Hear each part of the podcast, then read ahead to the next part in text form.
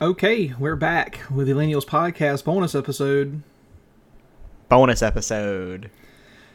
This one we're going to be discussing uh, one of our new favorite franchises, um, uh, the Purge movies. Yes, The Purge. Well, we forgot to introduce ourselves. Oh, that's We're true. getting ahead of ourselves. I'm Smith. I'm Smith. We're both Smith here. Wait a minute, we messed up. Start again. I'm Seth, I'm Jeff. and we're the Millennials Podcast. Yes. And We're we're, going to tell here you about The Purge. We're going to talk to you about the Purge now for a little while. Um, so the Purge is a movie that is rapidly becoming a documentary. Um, yes, very quickly. so retroactively becoming a documentary about America. Um, so I had I I never watched the Purge when it first came out. Did you? No. No, we I think we both missed that one. And I didn't watch any Purge movies until like three weeks ago. and so uh, there was this one day when I was just like, you know what? Let me check out this Purge movie everybody's talking about. No one was talking about it. I just just somewhere in my fevered brain, I was like, let me watch the Purge. People talk about it. People talk about it. Okay. Um. So yeah, and here's the thing about the Purge is before I watched it, I thought it was going to be a dumb schlock horror movie, you know, home invasion slash uh crime kind of movie. I don't know. Is that kind of what you thought? Yeah, I thought. I mean, it was marketed as it was kind of gonna live in the horror space, but still be more of like a thriller. And I think as far as the first Purge movie, not the first Purge, but the Purge, they didn't hit, they didn't miss that mark very very much. It was pretty much for me a thriller that kind of lived in the home invasion horror space. It reminded me a lot of The Strangers. The trailers at least did. The trailers very much reminded me of The Strangers. Cause you got these masked people and they're being all creepy outside the house, and it, it was like the strangers. What if the strangers happened, but it was legal? You know, that was sort of Yeah. like the thing. And then So- I watched it. Oh, go ahead.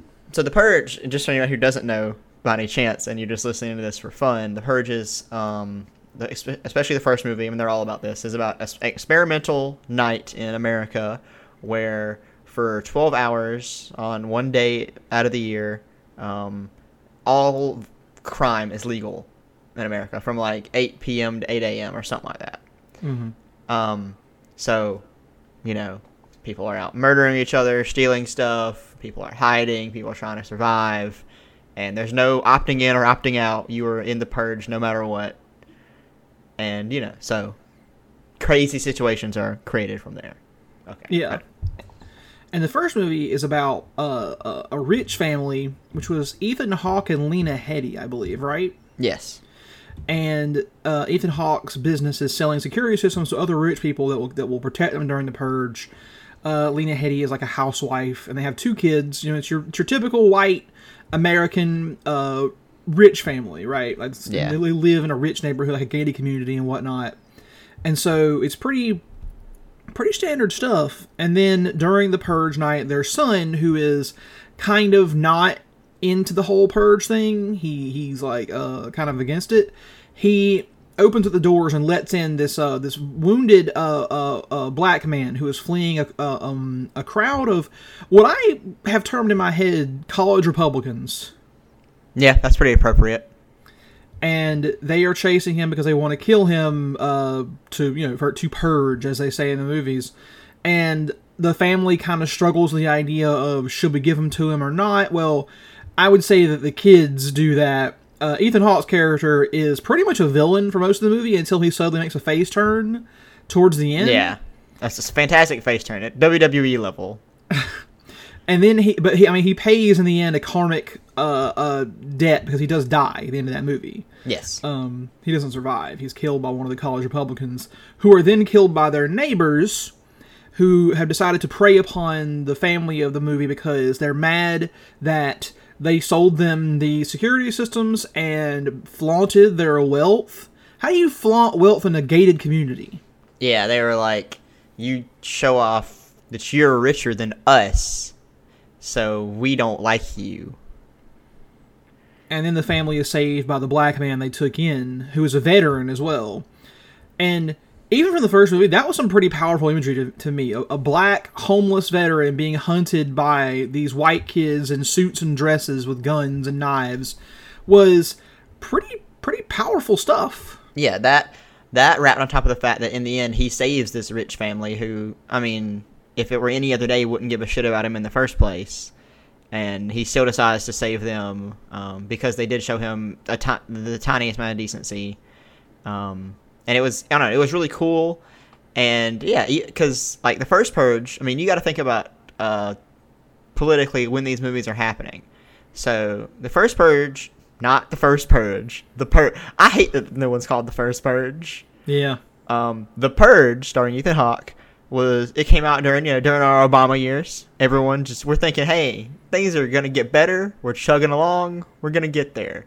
So the Purge was kind of a fun movie. It had some political commentary because you know political stuff was still happening, but you know we're gonna get better. We're feeling good about it. So the Purge was a nice little escape. You know, oh yeah, what if this were to happen? Wouldn't it be crazy if these new founding fathers uh, took over the country? Um, Which, by the way, so that's one thing I want you to talk about is they never tell you in the trailers why the purge happens or what the political situation is in America in these movies. What what's going on? So yeah, when I first saw the trailers for this movie, I was assuming that this had just been a thing. This is we're supposed to live in a universe where this is just a thing, you know, that the purge happened. But once you watch the movies, you realize a new political faction has uh, risen the ranks in America, and they're called the New Founding Fathers of America, or the NFFA. And they're, you know, they're basically just really radical Republicans who are have a lot of um, what do you, what do you want to call it? Religious. I don't even know. They they just have this really deep religious value that's kind of insidious, if you will, and uh, Insidious, also starring uh, Ethan Hawke. Not really. Um, and they decided to they, once they rose the ranks, they have these. I mean, all their figureheads are these, you know, Jeff Sessions looking guys. You know, just blank slate white guys who just have nothing interesting on their face. Literally, But- so in election year, when the guy who played Arlo Givens plays one of their higher ups, just looks like Jeff Sessions. Exactly. I feel like some of this stuff was intentional. Um, and so, so they've risen the ranks, and one of their their first really big initiative, um, or we don't know this in the fir- in the original purge. We found out this later in the first purge. Their first big initiative, um, once they gain the presidency in America, is to develop this night called the Purge. Um, so it happened. So I guess in in the movie The Purge, it had been going on for about eight, ten years, maybe, maybe less. I think I think it was twelve years. 12 years in the first in uh, the original movie um, and then obviously as time goes on we get into more and more purges. Um, so yeah basically this radical right-wing uh, religious faction has taken over um, the political system in america and it's and you know like we just said this is more radically becoming a documentary. Um, you know, maybe they're not called the new founding fathers of America, but we have some really, really radical shit going on right now in our political system. Yeah, they say that in the in the, the new movie, the first Purge, they say that the new founding fathers of America uh, came out of of nowhere and displaced Democrats and the Republicans, and I'm like, uh, I'm pretty sure that's just the Republicans now. Yeah, I mean, I think that the, and the movie does a very, very good job of putting a new a new face on this because it kind of it does make you think that it shows it shows an actual change, whereas in reality we're just saying, oh, they're still Republicans. They're the same old Republicans we've always seen. There's nothing different. Um, when in reality, the Republican Party is getting very different and very radical, and uh, putting a new a new name on it and a new face on it was a pretty smart thing to do. Um, and I always forget the name of the guy who wrote these movies. His last name is like Demarcon or something. hmm Um, but yeah, I think that was a really smart move as far as the writing to actually kind of let you know there's been a, a big change. Yeah, like um, one of the things in the movies is I've kind of pieced together the timeline, which is that the fir- is that the first Purge, the most recent movie, takes place in 2014. That's the first experimental run of the Purge, and the Yeah. Purge takes place in 2026 or so. And Mm-hmm. I think that election year, the last movie chronologically takes place in 2030 Okay. somewhere in, in that and that's sort of like how it is because people what what you don't realize from watching the trailers is these are actually like sci-fi alt history movies in a lot of ways Yeah, they, they very much are, and and we get in. We're gonna get into all that, but one of the way one things I want to point out that really immediately pulled me into the Purge franchise and let me know that it was going to be a good thing to talk about on this podcast was, I mean, literally within the first five minutes of the original Purge movie, um, Ethan Hawke's character is driving home, and on the radio, you hear a guy say, This isn't just a time for crime to be legal. This is a time for the upper class to kill black people, poor people, and minorities. Yeah. And that was when I knew that this movie had a strong political stance and that the guys who write it have at least, I mean, they obviously have a leftist lean on the way they look at things. They might not be full leftist, but they have a very much leftist lean. And that was when I was taken in because, I mean, when you think about The Purge, um, you can make as many jokes as you want about, oh, you know, this is whatever, and Donald Trump would probably purge a bunch of people, whatever. You can make all those jokes, but in reality, that's exactly what would happen. It would be a time for people who who already have all the power to f- physically and violently go out and demonstrate that power to anybody lesser than them. Yeah, it's like it would be so easy for these movies to go up their own ass and like agree with the purge or like or like show it as a neutral thing or an amoral kind of deal but it's not. It, it takes a direct definitive stance which is the purge is bad and it is also not a psychological tool for getting out our bad emotions. It is a socio economic political weapon wielded by the wealthy to kill the lower classes and reduce the, the strain as they say on the government. It's never once even they don't even once entertain the idea that the purge helps anyone or serves any purpose other than that which i think is a very good thing Yeah, and I think one thing about the movie is it's really interesting is they they never ever romanticize the purge at all. I mean, even when you have like in the in Anarchy and Election Night, um, our favorite actor in America, Frank Grillo, Yeah. comes in and he starts you know he he has some vendettas and he has this and that. And there's so many easy opportunities to make frank grillo the anarchy badass and he could i mean, I mean anarchy the purge badass and he could just go through and blow people's brains out with shotguns and like even if it's bad people he's killing he could do that. But they never have those kinds of shots. All these anytime these guys are fighting any of the main characters they're doing it for survival and they're doing it because they want to get the fuck out. Yeah. And I think that's an I think that's incredible because like there's so many opportunities to turn this into a fun bloodbath kind of thing. But anytime you see a character fighting, it is for their own fucking life or for the lives of other people around them. Yeah, the movies never glorify violence. It's never splatter punk or whatever. It is literally violence is is awful and cruel, and the movies do not want you to, to like it. They want you to look at it and be and be actually horrified by it and not titillated. Yeah. So yeah, we can we can move on. So the original Purge, like we said, you know, it ends with well, the ending is actually kind of cool. So the you know the, the rich families go to kill this one rich family, but then the black guy saves them, and then they they just sit them all in their place and wait for the purge to be over. They don't kill any of them. They just wait for the purge to be over, and then they're like, "All right, now you got to live with yourselves for a year, knowing that we know that you want to murder us." Um, Yeah, and that was a cool way to end it. Um, like I think you're, you're gonna find out pretty quickly. The original Purge is probably our least favorite Purge movie, not because it's bad, but because the next ones just make the series so much better. yeah. Anarchy is where it really starts to kick off into the uh into being being I think I think a lot less subtle with its political message. Um, Yes. being way more out front about it because that movie is about like you said we have frank grillo's character who's not named in anarchy we never find out his name until election night or election Yeah. year um he is going out to kill a guy who killed his son in a car Yes. in a car accident. He ran over him.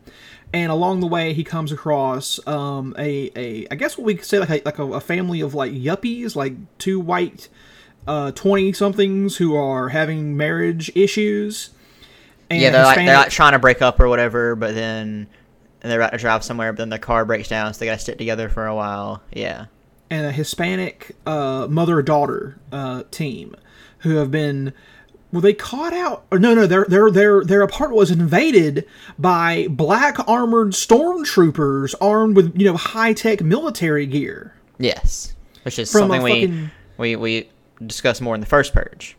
from like a semi truck right? These dudes come out of there and start just going room by room in their apartment tenement and just killing everyone. I mean here's the thing the movies from Anarchy on do not pull any punches when they show how the government gets involved in the purge, and it is always um, white, you know, stormtroopers killing black people and and minorities of other, of other races. That's not. It's nothing but that. That's what it is.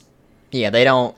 Like we said, they don't romanticize it. They don't cherry pick. They make a very, very central and directed political message in these movies. And aside from the first, and once again, the first one still had it, but aside from the first one, they are laser focused on this idea. But you, like, you, but here's the thing: is you never see those guys going into like a suburban white neighborhood and killing people. Yeah. it's always poor tenement people in the inner city. Yeah, and if these movies weren't set in, like if they were set like kind of where we're from, you'd see them going in trailer parks. I mean, it would it would be the same thing. It- it- we're not.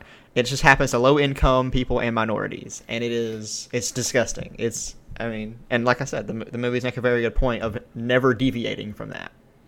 and and you find out over the course of anarchy that those stormtroopers are part of a larger team that were working for this guy who I think is referred to as Big Daddy in the script. Yeah, Who has like a fucking Gatling gun and shit in his truck, right? And they're hunting Frank Grillo and and his his uh, friends now because they you know saw him or whatever or survived. yeah. and they they, they, they, took out some of their guys. Yeah, they were saying that the guy Big Daddy wanted the mother and daughter for his personal purging, which is just you know of course. Yeah, Um, and at the end of that movie, oh, by the way, that movie has a great scene where um, Lakeith Stanfield shows up. yes, our boy Lakeith Stanfield. And he is playing a villain in this movie, but he's not there to purge. He is there to sell people for the purge, right? He's there to capture people and sell them to this this rich group, which I think is an even a more amazing take, in my opinion. Yeah, But yeah, there's this fucking group of rich people who are capturing people off the street and auctioning off their deaths in this like uh underground uh, arena scenario where the poor people are just defenseless and the rich people have night vision goggles and special weapons and they just hunt them down in perfect safety. Yeah, and they and they like once again they don't hold back on these scenes. When you see this underground auction, it is exactly the white nightmare you'd think it would be. I mean, mm-hmm. the lady on the stage who's doing the auction, she is gleeful. She like she's acting like she's at the Grand Ole Opry, and like she's just she's just auctioning off, you know, Dolly Parton's piano.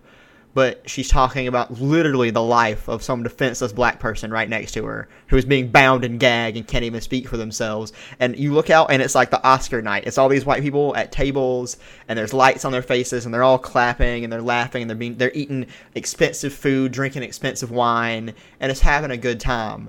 And but what is happening is just a fucking shocking experience and they they don't hold back. And then after that, they just they they're right next to it. There's this little dungeon. They throw them in there, and they just get to hunt them all they want. And it is They didn't, they didn't count on one thing, did they? they didn't count on Frank Grillo being there. And also, who else shows up, Seth? Who else does? Do you Oh, fucking Michael K. Williams, As Carmelo Johns. Carmelo Johns. who is a anti-purge not activist but literal underground guerrilla leader Yeah, so like in the first in the beginning of the movie, you just see him on posters and stuff, being like, you know, the purge is wrong, and like one of the girls watches videos of him. Um, but then you find out he's like a fucking he had he's like strapped, and he goes out and he actually makes a point for himself too. like he has an underground army and his lieutenant is the black guy from the first movie from the purge who saved that family of rich people Yes, they make a point to keep that character around too, which is a very cool addition.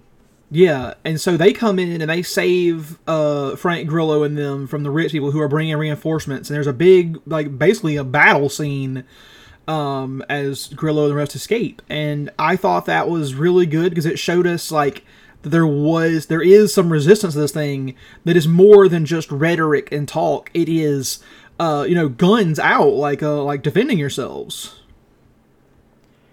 Yeah, and I think that's a very, that's an important point to make is you can be against the purge all you want, but at some point you're living in it, and you're gonna have to do what you can to, you know, make your point and survive during that night.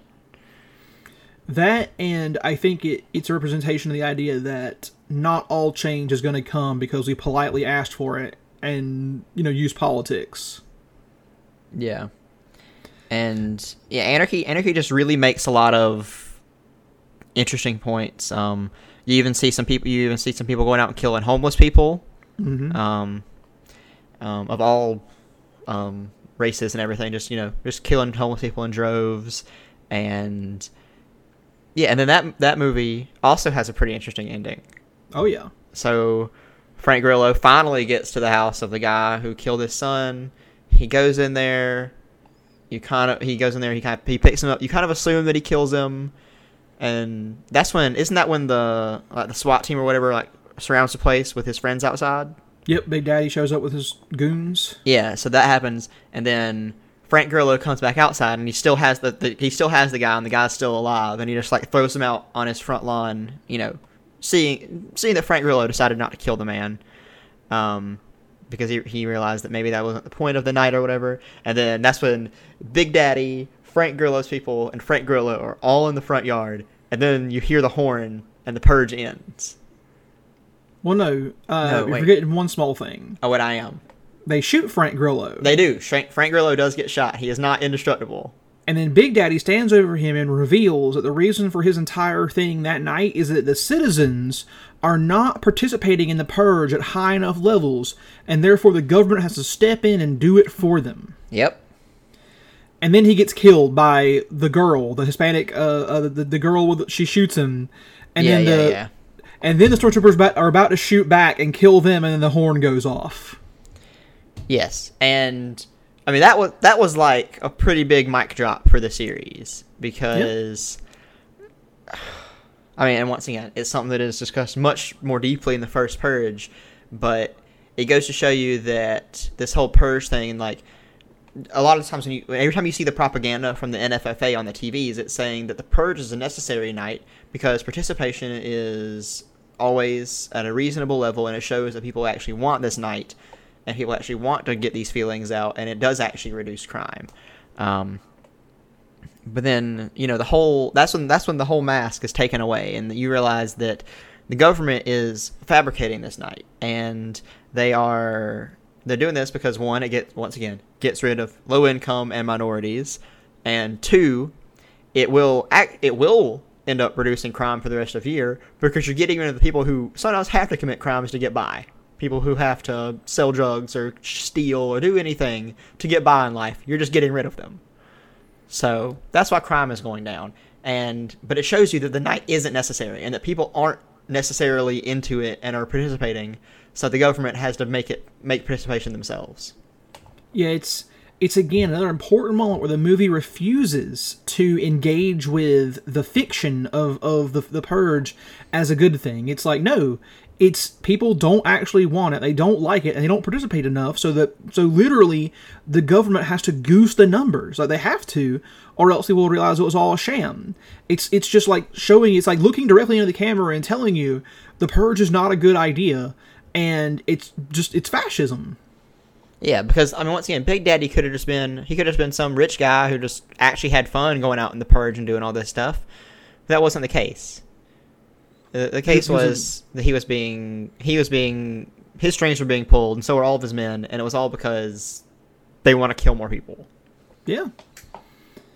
Because yeah, the, the, the, the central lie of these movies, which the first purge, we'll, we'll get into in just a second, uh, underlines is the idea that they have to kill the poor because the poor are a drain on society. They see the they see the poor as a drain on society, and there's a reading in this movie where where that is accurate because the purge technically works because you know in the original purge film ethan hawke's character says that 10 years ago they were struggling to make rent and now they're thinking about buying a boat so there's like oh maybe the economic benefits are actually worth it and the first purge kind of kind of tells you that's not true and we'll get to that in a minute Um, But- and then also looking at the once again, let's look at the political landscape. Um, Anarchy came out in what 2015. i believe so yeah So we're getting to the end of our Obama years. We're kind of seeing what's coming up. We're seeing that there's this new tide of um, political change that's definitely going to take place in America. Um, and if if not, uh, it's at least going to change the way people think about politics in America. So this movie was the movie was very politically driven, and that leads us into election year, which entirely coincidentally came out in 2016. Yeah, they were definitely playing on the uh, the, the idea of the presidency, the presidential election, but no one knew. I think when this movie started getting made, that it would be Trump and his rhetoric would be there, right? Yeah, I, the feel like- marketing kind of played into that more, but not the actual movie itself. Yeah, so election year comes out in 2016, and it has some very eerie, uh, what do you call them? Omens almost for the future of America. Grim Um, portents. Yes, grim portents. So, election year starts off on the premise of once again, it's about to be purge night, but this year there is, it's a, it's the election year in America, and there's a very popular candidate rising through the ranks. Do you remember her name? I don't even remember it. I do not, sadly. Sadly. Um, so, but she's rising through the ranks. She's a, a female, and she's going to run for. She's running for president. She has a very very popular support, and her whole platform is end the purge. Um, so this is the first time we're actually hearing of an a, a, for real legitimate political movement to get rid of the purge um, through actual legislation. And Her name, her name is, is Charlie Roan. Yes, Roan. I, I remember she had a cool last name, Roan.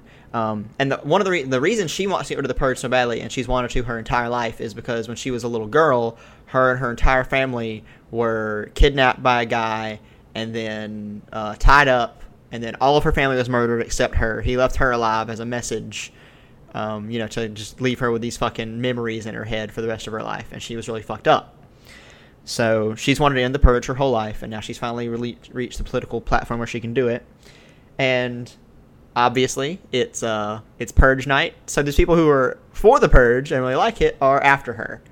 And to, to protect herself, she has to hire a security team headed up by none other than Frank Grillo, whose name was revealed to be Leo Barnes. Leo Barnes. So that's where we start in this movie. But there's also another another set of characters that are very important to the movie. A Um, deli owner and his assistant. deli owner, his assistant, and then his. Is she his daughter? She's not his daughter, is she? No, she's a friend. Her she's, She's an a friend. EMT. She's an EMT, yes. So meet this character who um, one big part that we find out about um, owning a business during the purge is you have to get purge insurance. Obviously, people go through and destroy stuff. Um, and so he's a he's a black deli owner, and he's having trouble getting his purge insurance, so they just raised the price, and he can't afford it. Um, very very relatable for anyone in America who can't afford their bills. Yeah, I just want to point out real quick purge insurance is a perfect representation of the Marxist concept of the tendency of the rate of profit to fall. So they find more and more ways to needle money out of you. So, of course, the purge is used for an economic platform like more insurance money. Of course. So he can't afford it this year, and he's like, "All right, I'm just going to defend the store myself." Um, and so the EMT who we find out pretty quickly is like supposed to be some kind of like for real badass, like she's done some really big shit in her life. hmm Um, she's there and she's like, okay, you shouldn't do this, but he's gonna do it anyway. Um, he gets harassed by the this uh, group of schoolgirls or whatever you want to call them. Um, he doesn't let them steal stuff, so they get mad. And they're like, okay, well, you're gonna see what happens. Um, so we've got that rising tide happening as well of you know this kind of we're seeing this political landscape, and then we're seeing once again another small scale example of how the purge affects people. And where do we go from there? Um, well, here we should know is that the the presidential candidate Charlie Roan is being hunt. She's being attacked. Or her her compound is attacked by. They're not just anybody. They are literal government mercenaries. They were hired by the government, and I think an important note to make about this movie is describe the how they're describe how they're dressed real quick. they're dressed like paramilitary dudes, but they have patches and tattoos of distinct white supremacist symbols. Yes. They got iron crosses, they got swastikas.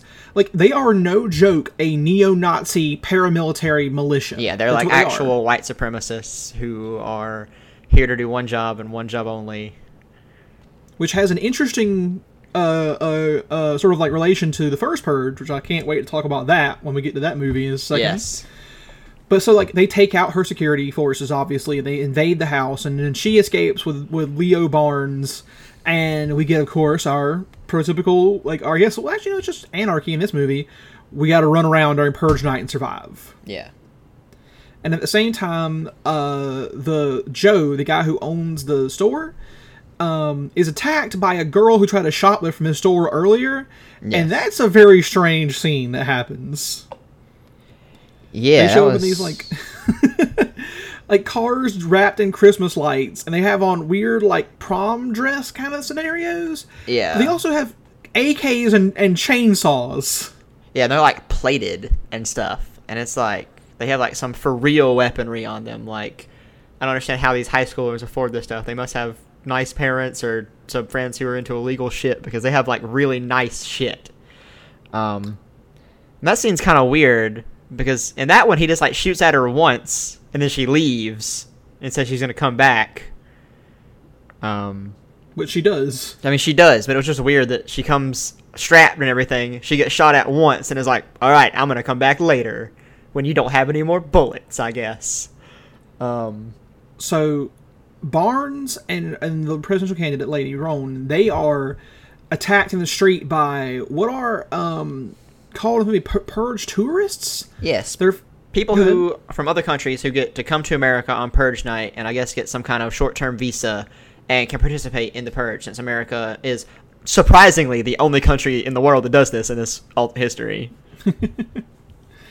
and they they are about to be killed but then uh, uh, the store owner joe joe and his assistant marcos they take out those dudes and rescue them and that's when the girls with the chainsaws and the ak's come back to attack the store where everyone's holed up and there's an you know a, of course a heroic moment where the emt lady shows up and just lays waste to them Yeah, it's incredible. Yeah, and by the way, the EMT lady, she actually has a job we've never, or not a job, but she voluntarily does something we've never really seen before in the movies. Is she drives around in Purge night in like a armored ambulance and helps people out who like are hurt and can still live or whatever.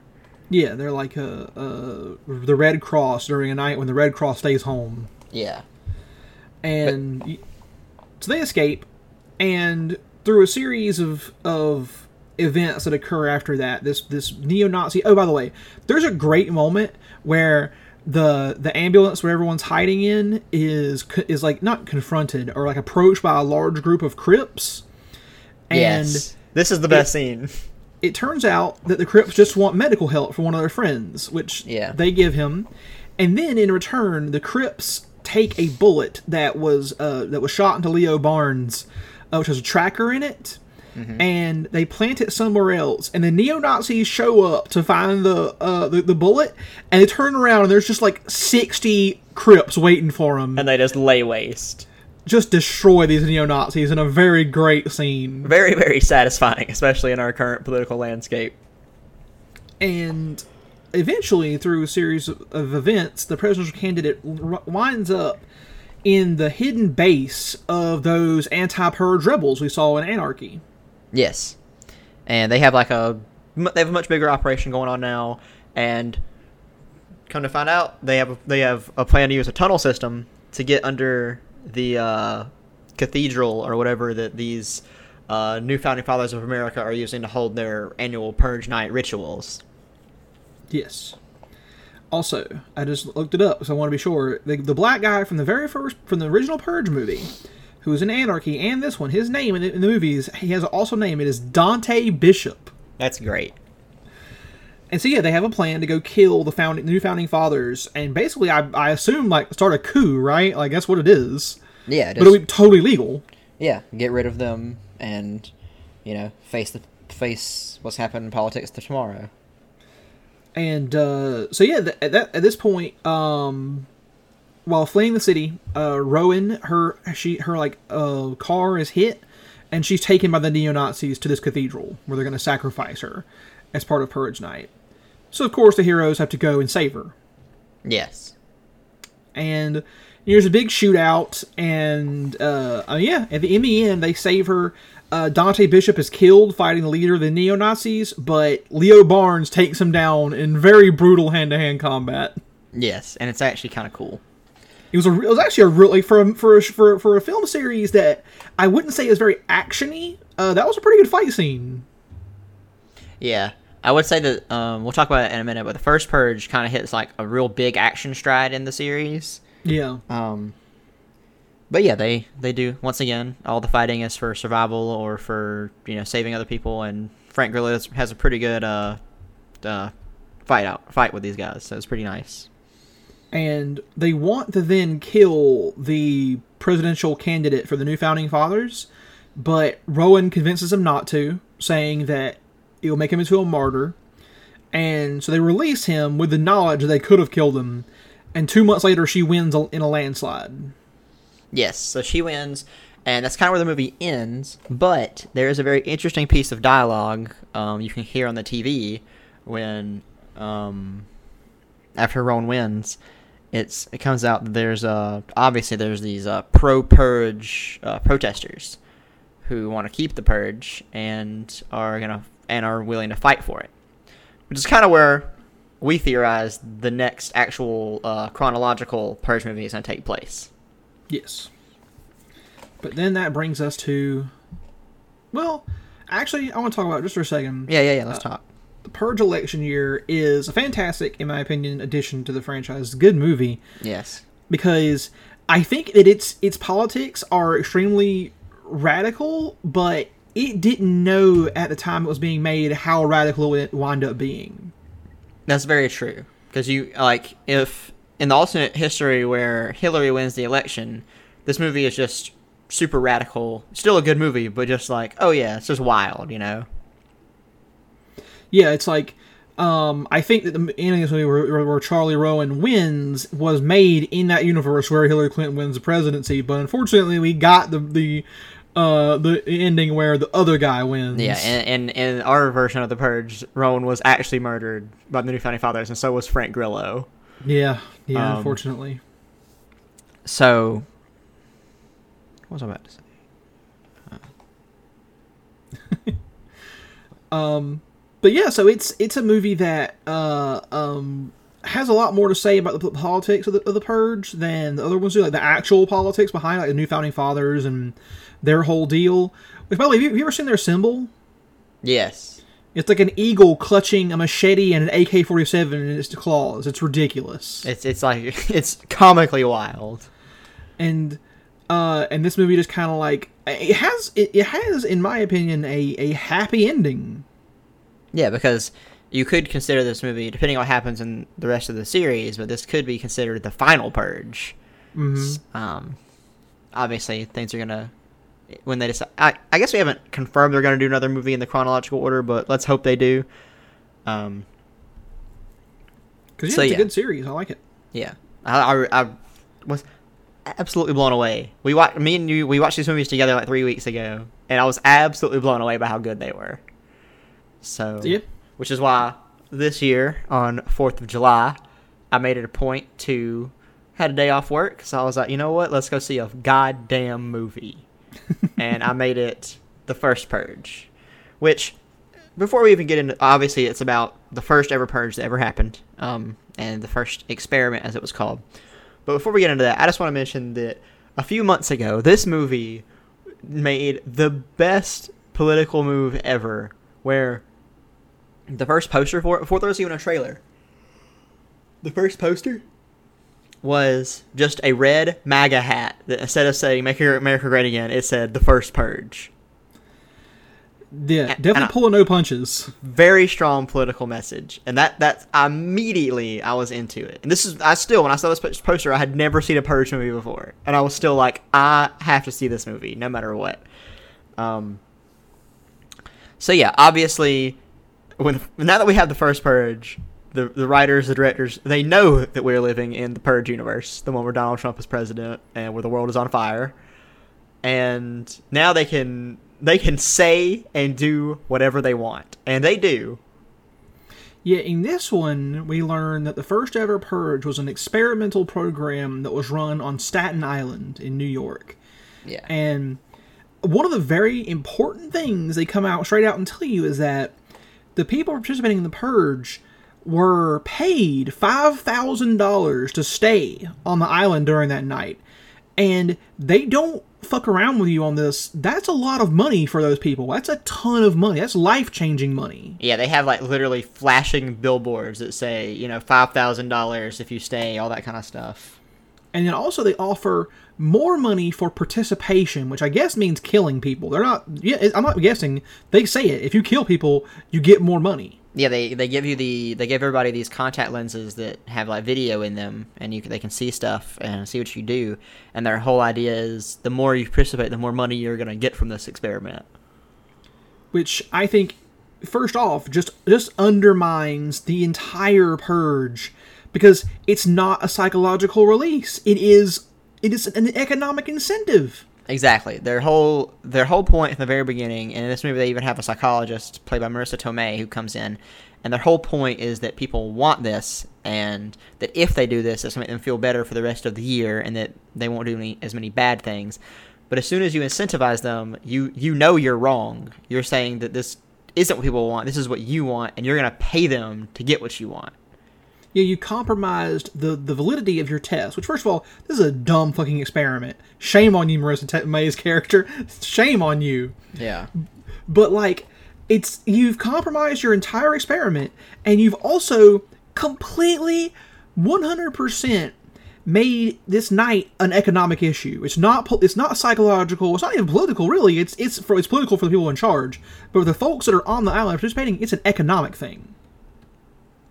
Yeah, so all this is being brought about by one of the new founding fathers. He's not he's not the president. He's just what is he? What is the guy who does? What is his role politically? The guy who's like Um, carrying out this experiment. He's he says he's the chief of staff for the NFFA. So he's like I think he's what uh, Reince Priebus used to do. Okay, yeah. So Reince Priebus, um, he's basically him. And I told you that all these guys, the new founding fathers, are just blank slates of people. But I want you to imagine the blankest slate you've ever seen. this man looks like white Play-Doh that got hit by a shovel, and he is just appalling to look at. Like there are some people who are white, but you know there's some there's some color in their body. Like there's like there's like red because you know there's blood inside of them. This man has none of that. This man is actually just a white being.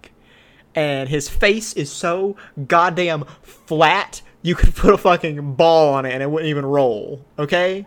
Oh, He's look a up his fucking- name, by the way. You know Yes. his name is, as a character is What? Arlo Sabian. Wow. That is way too interesting of a name for that man. his real name is like Will Johnson. Okay? and You no kidding. That is just that is a crime against humanity that that's his name. Yeah.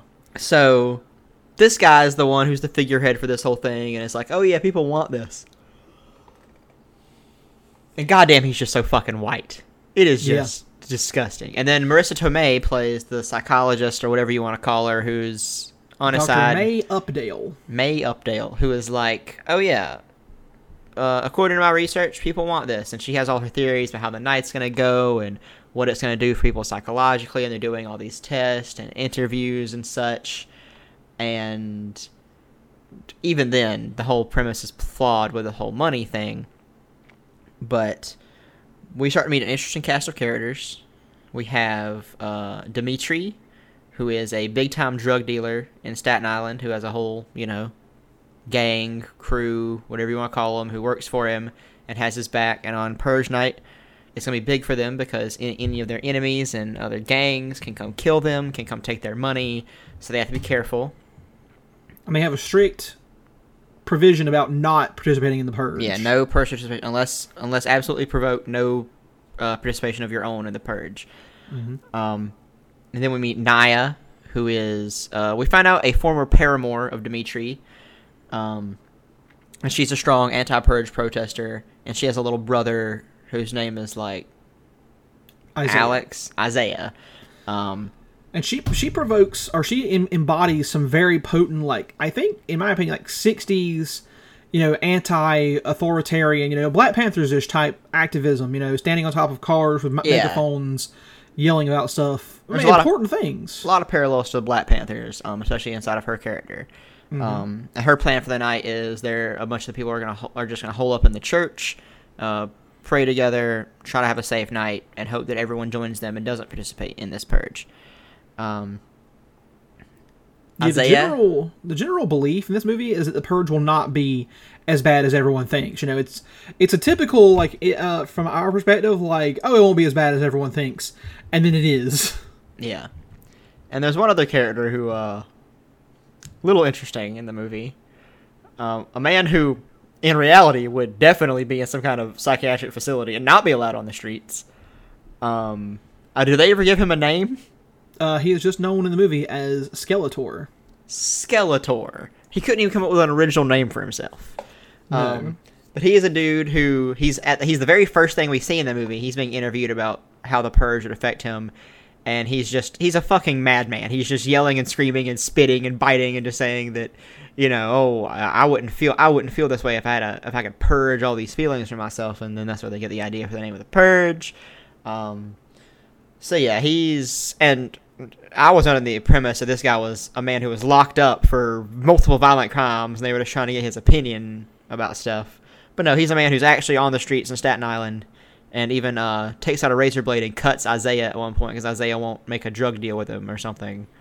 I want to point out, by the way, that Skeletor has literal facial scars he has made himself, like in patterns. That's, has, that's the like, level a- of folk that we're talking about. He has like a basic, uh, well, I'm assuming it's supposed to be like a crown around his head of um, facial scarring, like you would see in uh, some tribes in Africa. I've seen do it. Um, various warrior cultures throughout history have, yeah. Yeah, and so that's literally what he's doing, and he he just he's a madman, and it's a it's a very, very interesting addition to the movie. But he is obvious he is obviously very pro purge.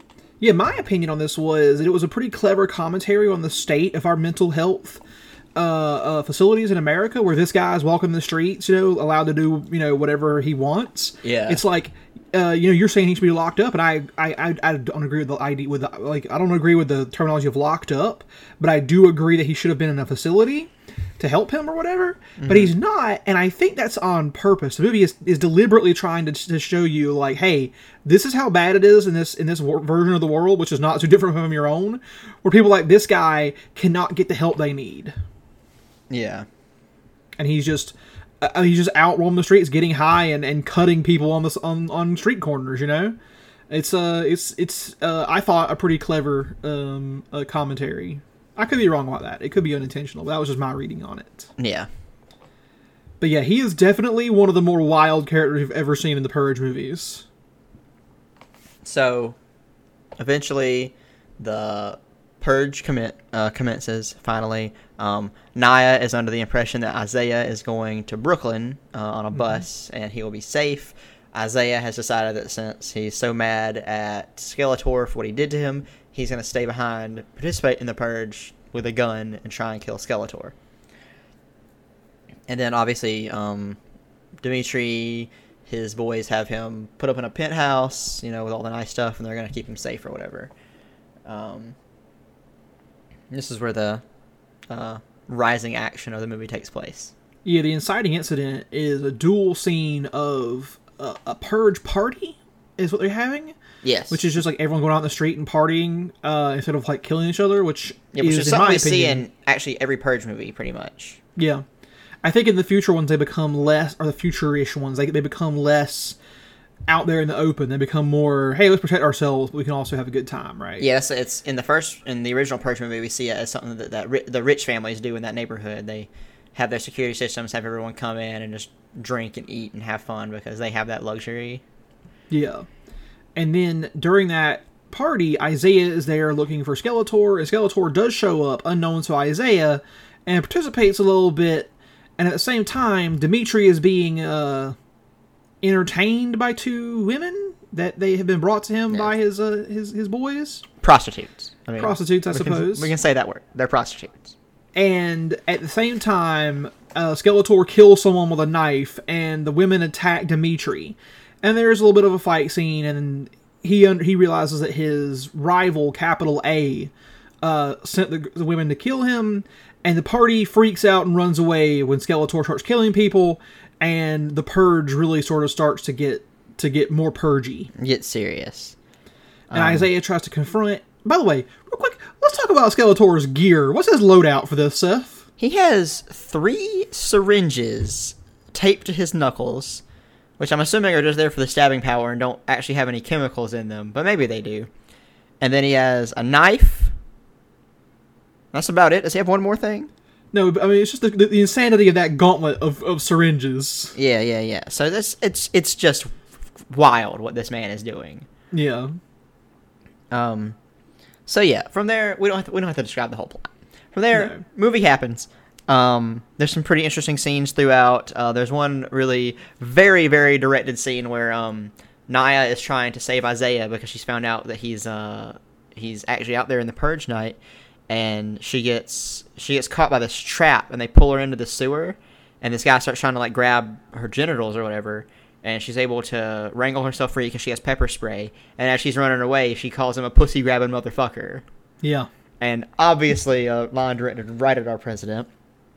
And but yeah, I think the most, most important scene in this movie is when uh, in the control room, right? Marisa Tomei's character and the whitest man ever are talking about how there's low participation rates, and then he makes a phone call, and all of a sudden these gangs show up on motorcycles and in cars with the, with the Iron Cross, and it's like white supremacists are pouring out of nowhere to kill people, and uh, Marisa Tomei's character investigates and realizes that these are government are mercenaries hired by the government to go in and kill people to make the purge seem more effective than it actually is. Exactly. And it's uh it's where all the stuff that you've known about the purge uh, the whole time kind of culminates and it's the moment where you realize that this is a universe where the American government has decided that they're so tired of low income and black people that they're going to kill them themselves.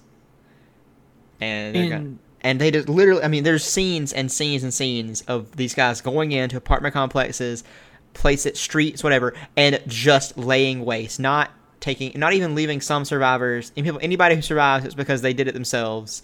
They just open up fire and murder everything they see. a church like the, the church, the church that Naya was at. Yep. Church, they kill almost everybody there. Only a couple survivors make it out. A church that is, by the way, full of nothing but black and Hispanic people and some very elderly white people. Yes. And children. Yeah, yeah, and they the movie shows what I from I, I'm no expert on urban demographics. From what I've seen and read, is this is a very accurate mix of people. There are there are you know in these low income areas you have black people, you have Hispanic people, and you have poor old white people like who have lived there for you know a generation and wouldn't leave. And it's very accurate to what you'd actually see in these inner city areas. Yeah. And so the whole movie kind of uh kind of culminates in the scene inside of um the apartment complex that Naya lives in. Um, it was supposed to be the epicenter of the purge in the first place, is what they kept talking about on the news.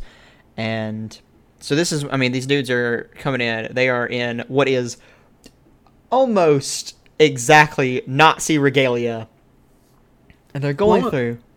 Real ahead. quick, before that happens, though, there's a, there's a sort of like a, a, a Oh, scene yeah. that builds up to that where a couple of community, I guess, community like legends, these three old guys, are under attack from these mercenaries who are no shit, dressed exactly in KKK hoods, not even fucking around. It's literally KKK outfits. Yeah, they're actual white supremacists, and that's when Dimitri and his crew come in and take those guys out. And by the way, there's that. What an amazingly powerful bit of imagery of these black gang members taking down, you know, guys in literal KKK hoods with machine guns. Yeah. So, uh, Dimi- every every one of Dimitri's men gets killed by machine gun drones. So whenever the scene in the apartment complex is happening, Dimitri's trying to go in and save Naya and as many people as he can, and he has to do it by himself, which is Yeah. kind of where the the movie's not. Re- they still don't romanticize it, but it's the first time that it's like it's this one guy. It's kind of like a Die Hard kind of moment. There's just one guy who's just so good at fighting and shooting that he goes in and just takes out all these people. Um, Like that that fight in the stairwell, which is sort of like the centerpiece action part of this movie, is still very brutal. And it's not like he's just taking guys out with one hit or shooting them like straight up. It's like it's a struggle. It's a literal life or death struggle. Yeah, and then the one time that he like unmasks one of these dudes, uh, it's the perf. They got the perfect person to play this dude. It, it was a blonde-haired, blue-eyed, white motherfucker, Yeah. and uh, so yeah, Dimitri's trying to work his way up because Naya lives on like the thirteenth or something floor. Um, he's working his way up. He's taking out guys as he can. And there's this one guy. Um, I can't even describe just the kind of person this guy. He looks Oh, like I he- can. Go ahead. He is he is fucking. If M Bison was even more Nazi and real, Yes, that's actually just a giant of a man. So this M Bison guy is going through, and I mean, he looks like he could gentrify a neighborhood by looking at it. He's so white. um, he and he is like he is actually like it's 17 feet tall, and he has a shot a pump shotgun, and he is just going through with his men and just murdering these black people. Like room to room, how, like like urban warfare tactics. It is not fucking around, and there's Yeah. resistance. Right? People shooting back. Yeah. And they even have a line earlier about how the government was was flooding the street with weapons that were cheap and super good, and they're fighting back. And there is not a single moment in this movie, in this in this scene, where it is not these white stormtroopers killing and, and being shot at back by black people and Hispanic people. It's the movie is like is looking directly into the camera and going, "Do you see the racism? It's happening right here." So that goes on, and it gets to the point where the stormtroopers are in Naya's apartment, and Dimitri is he's reached there, and he's trying to help them out, help them find a way to get rid of these guys.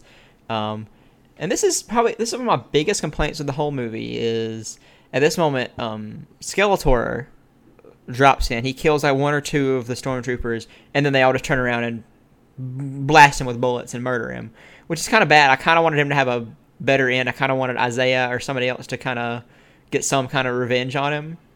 Um, but I mean, once See- again, that's kind of the point of the movie. I thought he was in the apartment. He was. No, no, he came in from outside though, in the hallway. Yeah. Oh, you thought he was inside of the apartment? Yeah, because remember they said that scene where there was blood on the floor, and Naya said it was it was Isaiah's, and she thought she cleaned it all up. I thought that he had snuck in and was hiding somewhere, and was going to spring out at an in- inopportune moment. Uh, it was a really weird bit of what I thought was foreshadowing, but I guess not. Yeah. So. So that happens, and then I'm not sure what you call the device that Dimitri uses to kill these guys, or C four. Oh, it was just regular C4? Okay. Mhm. So yeah, he throws some C4 out into the hallway, shoots it, misses, and then the uh, gentrification Jones shoots him, and then he shoots it again. It blows up. You know what happens when C4 blows up. Destroys. Well, don't- oh. Don't forget what they had, what the white supremacist guys had. Oh yeah, they had a fucking rocket launcher. No shit, rocket launcher. They're about to shoot into a fucking bedroom. yes, just to murder a bunch of disadvantaged people. And C4 blows up. They win, if that's what you want to call it. hmm And then uh they make it out. They hear the purge bells. Purge is over. They make it out, and the movie ends. Yeah. They're like, what are we going to do now? We got to we got to fight. Yeah, the movie takes. I mean, of course, then in the credits you see the um, shovel-faced white guy come out and say, um, "Oh, it was a big success, so we're gonna roll out a nationwide purge soon." Um, obviously, that's the setup for the rest of the movies. Um, And then what the way Oh. they phrase it is so that any citizen can participate.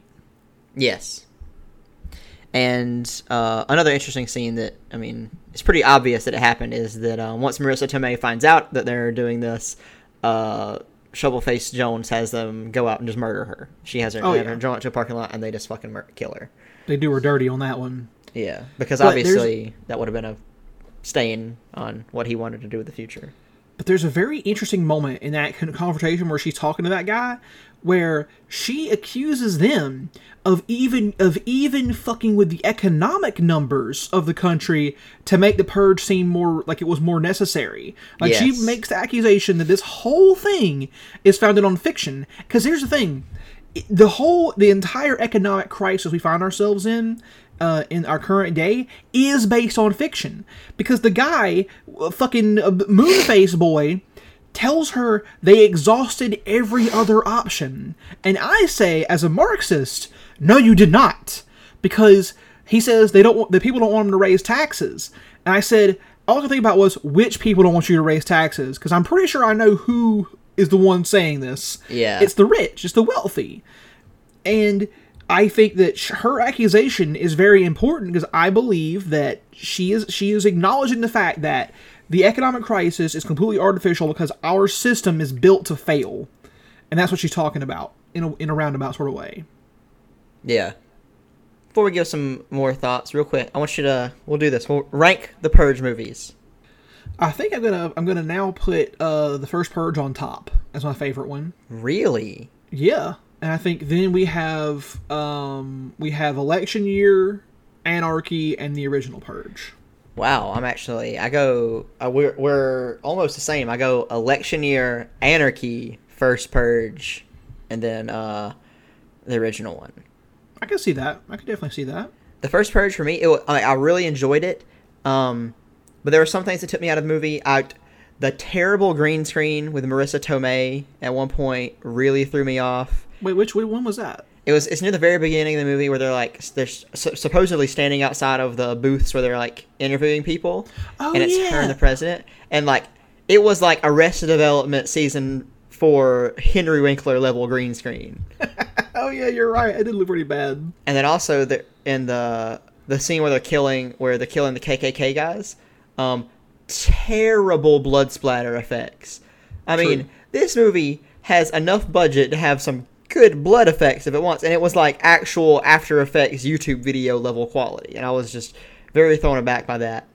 And yeah, I, th- I think it, it definitely makes the most radical message, Mhm. but it had a distinct lack of Frank Grillo. So That's true. um, I think most of our audience players know who Frank Grillo is. He I think that's insane. I think they definitely know who Frank Grillo is. You probably saw him in the Marvel movies. He was in Winter Soldier first as like the like sort of like this number two guy to Captain America who turns into a bad guy. and then Age of Ultron, he was Crossbones or whatever. Yeah, his name was like Sawface or something. Saw face. Um, I do want to say something real quick though about the first purge. I'm reading. Uh, I popped up in the Wikipedia page for this to look at the critical response thing, which I always find to be interesting. And it says that currently on Rotten Tomatoes, it holds a 52% rating. It does. It has a rotten rating rating on uh, Rotten Tomatoes. In this quote, the critical consensus reads, quote, The first purge should satisfy fans of the franchise and filmgoers in the mood for violent, vicarious thrills, even if its subtextual reach exceeds its grasp. Yes, I was actually, I was actually just about to bring up that blurb that I read from Rotten Tomatoes because it is what I would call a comfortable reading of the movie, in that people who actually believe that our political landscape could never get this radical will watch this movie. And even after all the stuff we've seen in the past year or two they'll still say oh this is just fantasy. Whereas in reality the this movie in my opinion really doesn't even reach that far. Th- this movie the the plot and the whole uh, political landscape in it is not that far of a reach from what we're in now and Um, I was not surprised by this movie in that way.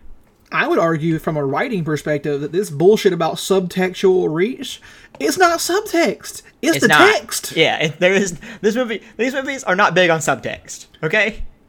I know people use subtext. They're cowards. Yes. Uh, But it says that according to um, Cinema Score, people who were polled gave it a B minus on an A plus to F scale, which I think the people have a better gauge of this movie than the critics do. yeah. I mean, much like all the Purge movies, it's not a perfect movie, but No. it's good and it makes a good point. And I actually take back what I just said because I actually think the Purge movies might be perfect. I don't know yet. I got. I'm gonna rewatch them a bunch, but they're. I fucking love them, and I was. I'm very sad I haven't been keeping up with this franchise from the beginning. Because it's like the marketing, I think, does a disservice. It doesn't. It doesn't. It doesn't let you know what it's really about. Maybe, maybe Yeah. for its benefit. I don't know. Um, but yeah, it's the the first Purge, great movie, another, another good addition to the franchise. And the Purge films, I'm going to say this. I'm going to make this declaration right now, here and now on the Lenos podcast. Um, the Purge franchise are the most politically relevant movies being made today. Oh yeah. I mean, I don't even think it's fucking close. They are the Metal Gear Solid 2 of movies when it comes to deciphering our current uh, ec- like global economic and political uh, situation. Yep, I 100% agree. They uh they don't pull punches and yeah, they're just not afraid. And this this guy who makes them, I think his I think his name is like Joe DeMarcon or something, who It's writes James. DeMonaco. James DeMonaco. Um, very very smart guy. I, I, I wanna I wanna see if I can find some interviews with this guy because he, he seems like he really has a good grasp on what's going on. Hey, he really likes Staten Island because his first movie was called Staten Island. Mm-hmm. The first Purge is set, on Staten Island, and his next movie is called Once Upon a Time in Staten Island. Wow, I th- I'm I'm gonna take a wild guess and say maybe he's from Staten Island. Possibly so. Also, I will say this as well. The Purge movies are movies that fundamentally believe in the inherent goodness of human beings because the heroes of these films are people trying to do good in a terrible world in a bad situation and they are they are also movies about how people don't want to participate in this awful system they've built and that their hands have to be forced by the strong and i think that that is a, a, a reflection that people are fundamentally good and we're twisted into, into monsters by society If you haven't figured it out yet, listeners, the purge is capitalism. yeah it is That's exactly what it is. It's a system that these people are being forced into, even though they would really like a way out. and so I think that's why they're probably the best uh, movies for, for to look at for uh, pol- political observations in our current time. Yeah. So, as of right now, out of out of ten purges, how many purges would you give the Purge franchise? I give it ten purges. Ten purges. I'm I'm right there with you. Uh, I, you- I don't know. I've never been this surprised by a franchise of movies in my in maybe a long time. Like yeah, if, if you are like us and you slept on the Purge movies for a long time, go go watch them right now. Yes, they're they're absolutely incredible. Um, and yeah, I'm I'm looking forward for more of them. Yeah, if they if they can maintain this level of uh, of political sort of uh, uh, commentary, yeah, bring it on. I'm, I'm into it. Lay it on me. and I will forever love critics saying it's not it's not subtle or it's it's not it's it's uh it's it's the movie doesn't it's not a fan of subtlety. I'm like, no, it's not. Of course, it's not. It has Yes. to. It can't be. Because movies try uh, movies have tried to be subtle for fucking fifty years and no one's gotten the goddamn point. So we're done with subtlety. Like I was looking also at the Purge election year, and it says that uh it says um. It isn't particularly subtle, but the Purge election year's blend of potent jolts and timely themes still add up to a nastily effective diversion. Yep. Yeah, that's what it is. A nastily effective diversion. I'm very diverted from my from from the world when I look at the purge election year. I don't think anything about what's happening in our in our lives. Yeah, these uh. Gotta, gotta get some better reviewer. I wonder what Armond White thinks about these movies. I'll look that up at some point. I'm sure it's great. Yeah. But yeah, I think this is this is probably our longest bonus episode, probably one of our longest episodes ever. But Yeah. We love these So- movies. they deserve it. I think Yep. Well, that's Alright, until we do our that's until we do our Fast and Furious Bible. that is true. We got to talk about the movies too. Those are very those are very important Yeah. films. as The well. second most politically relevant series of movies in America. Well, hold on now. We have to talk about Bad Boys. But- That's true. um. So yeah, I think that's an episode of uh, a bonus episode of Lineals Yeah. Podcast. No outro for the bonus episode. No, I'm Smith, I'm Jeff. and we're out. Yep.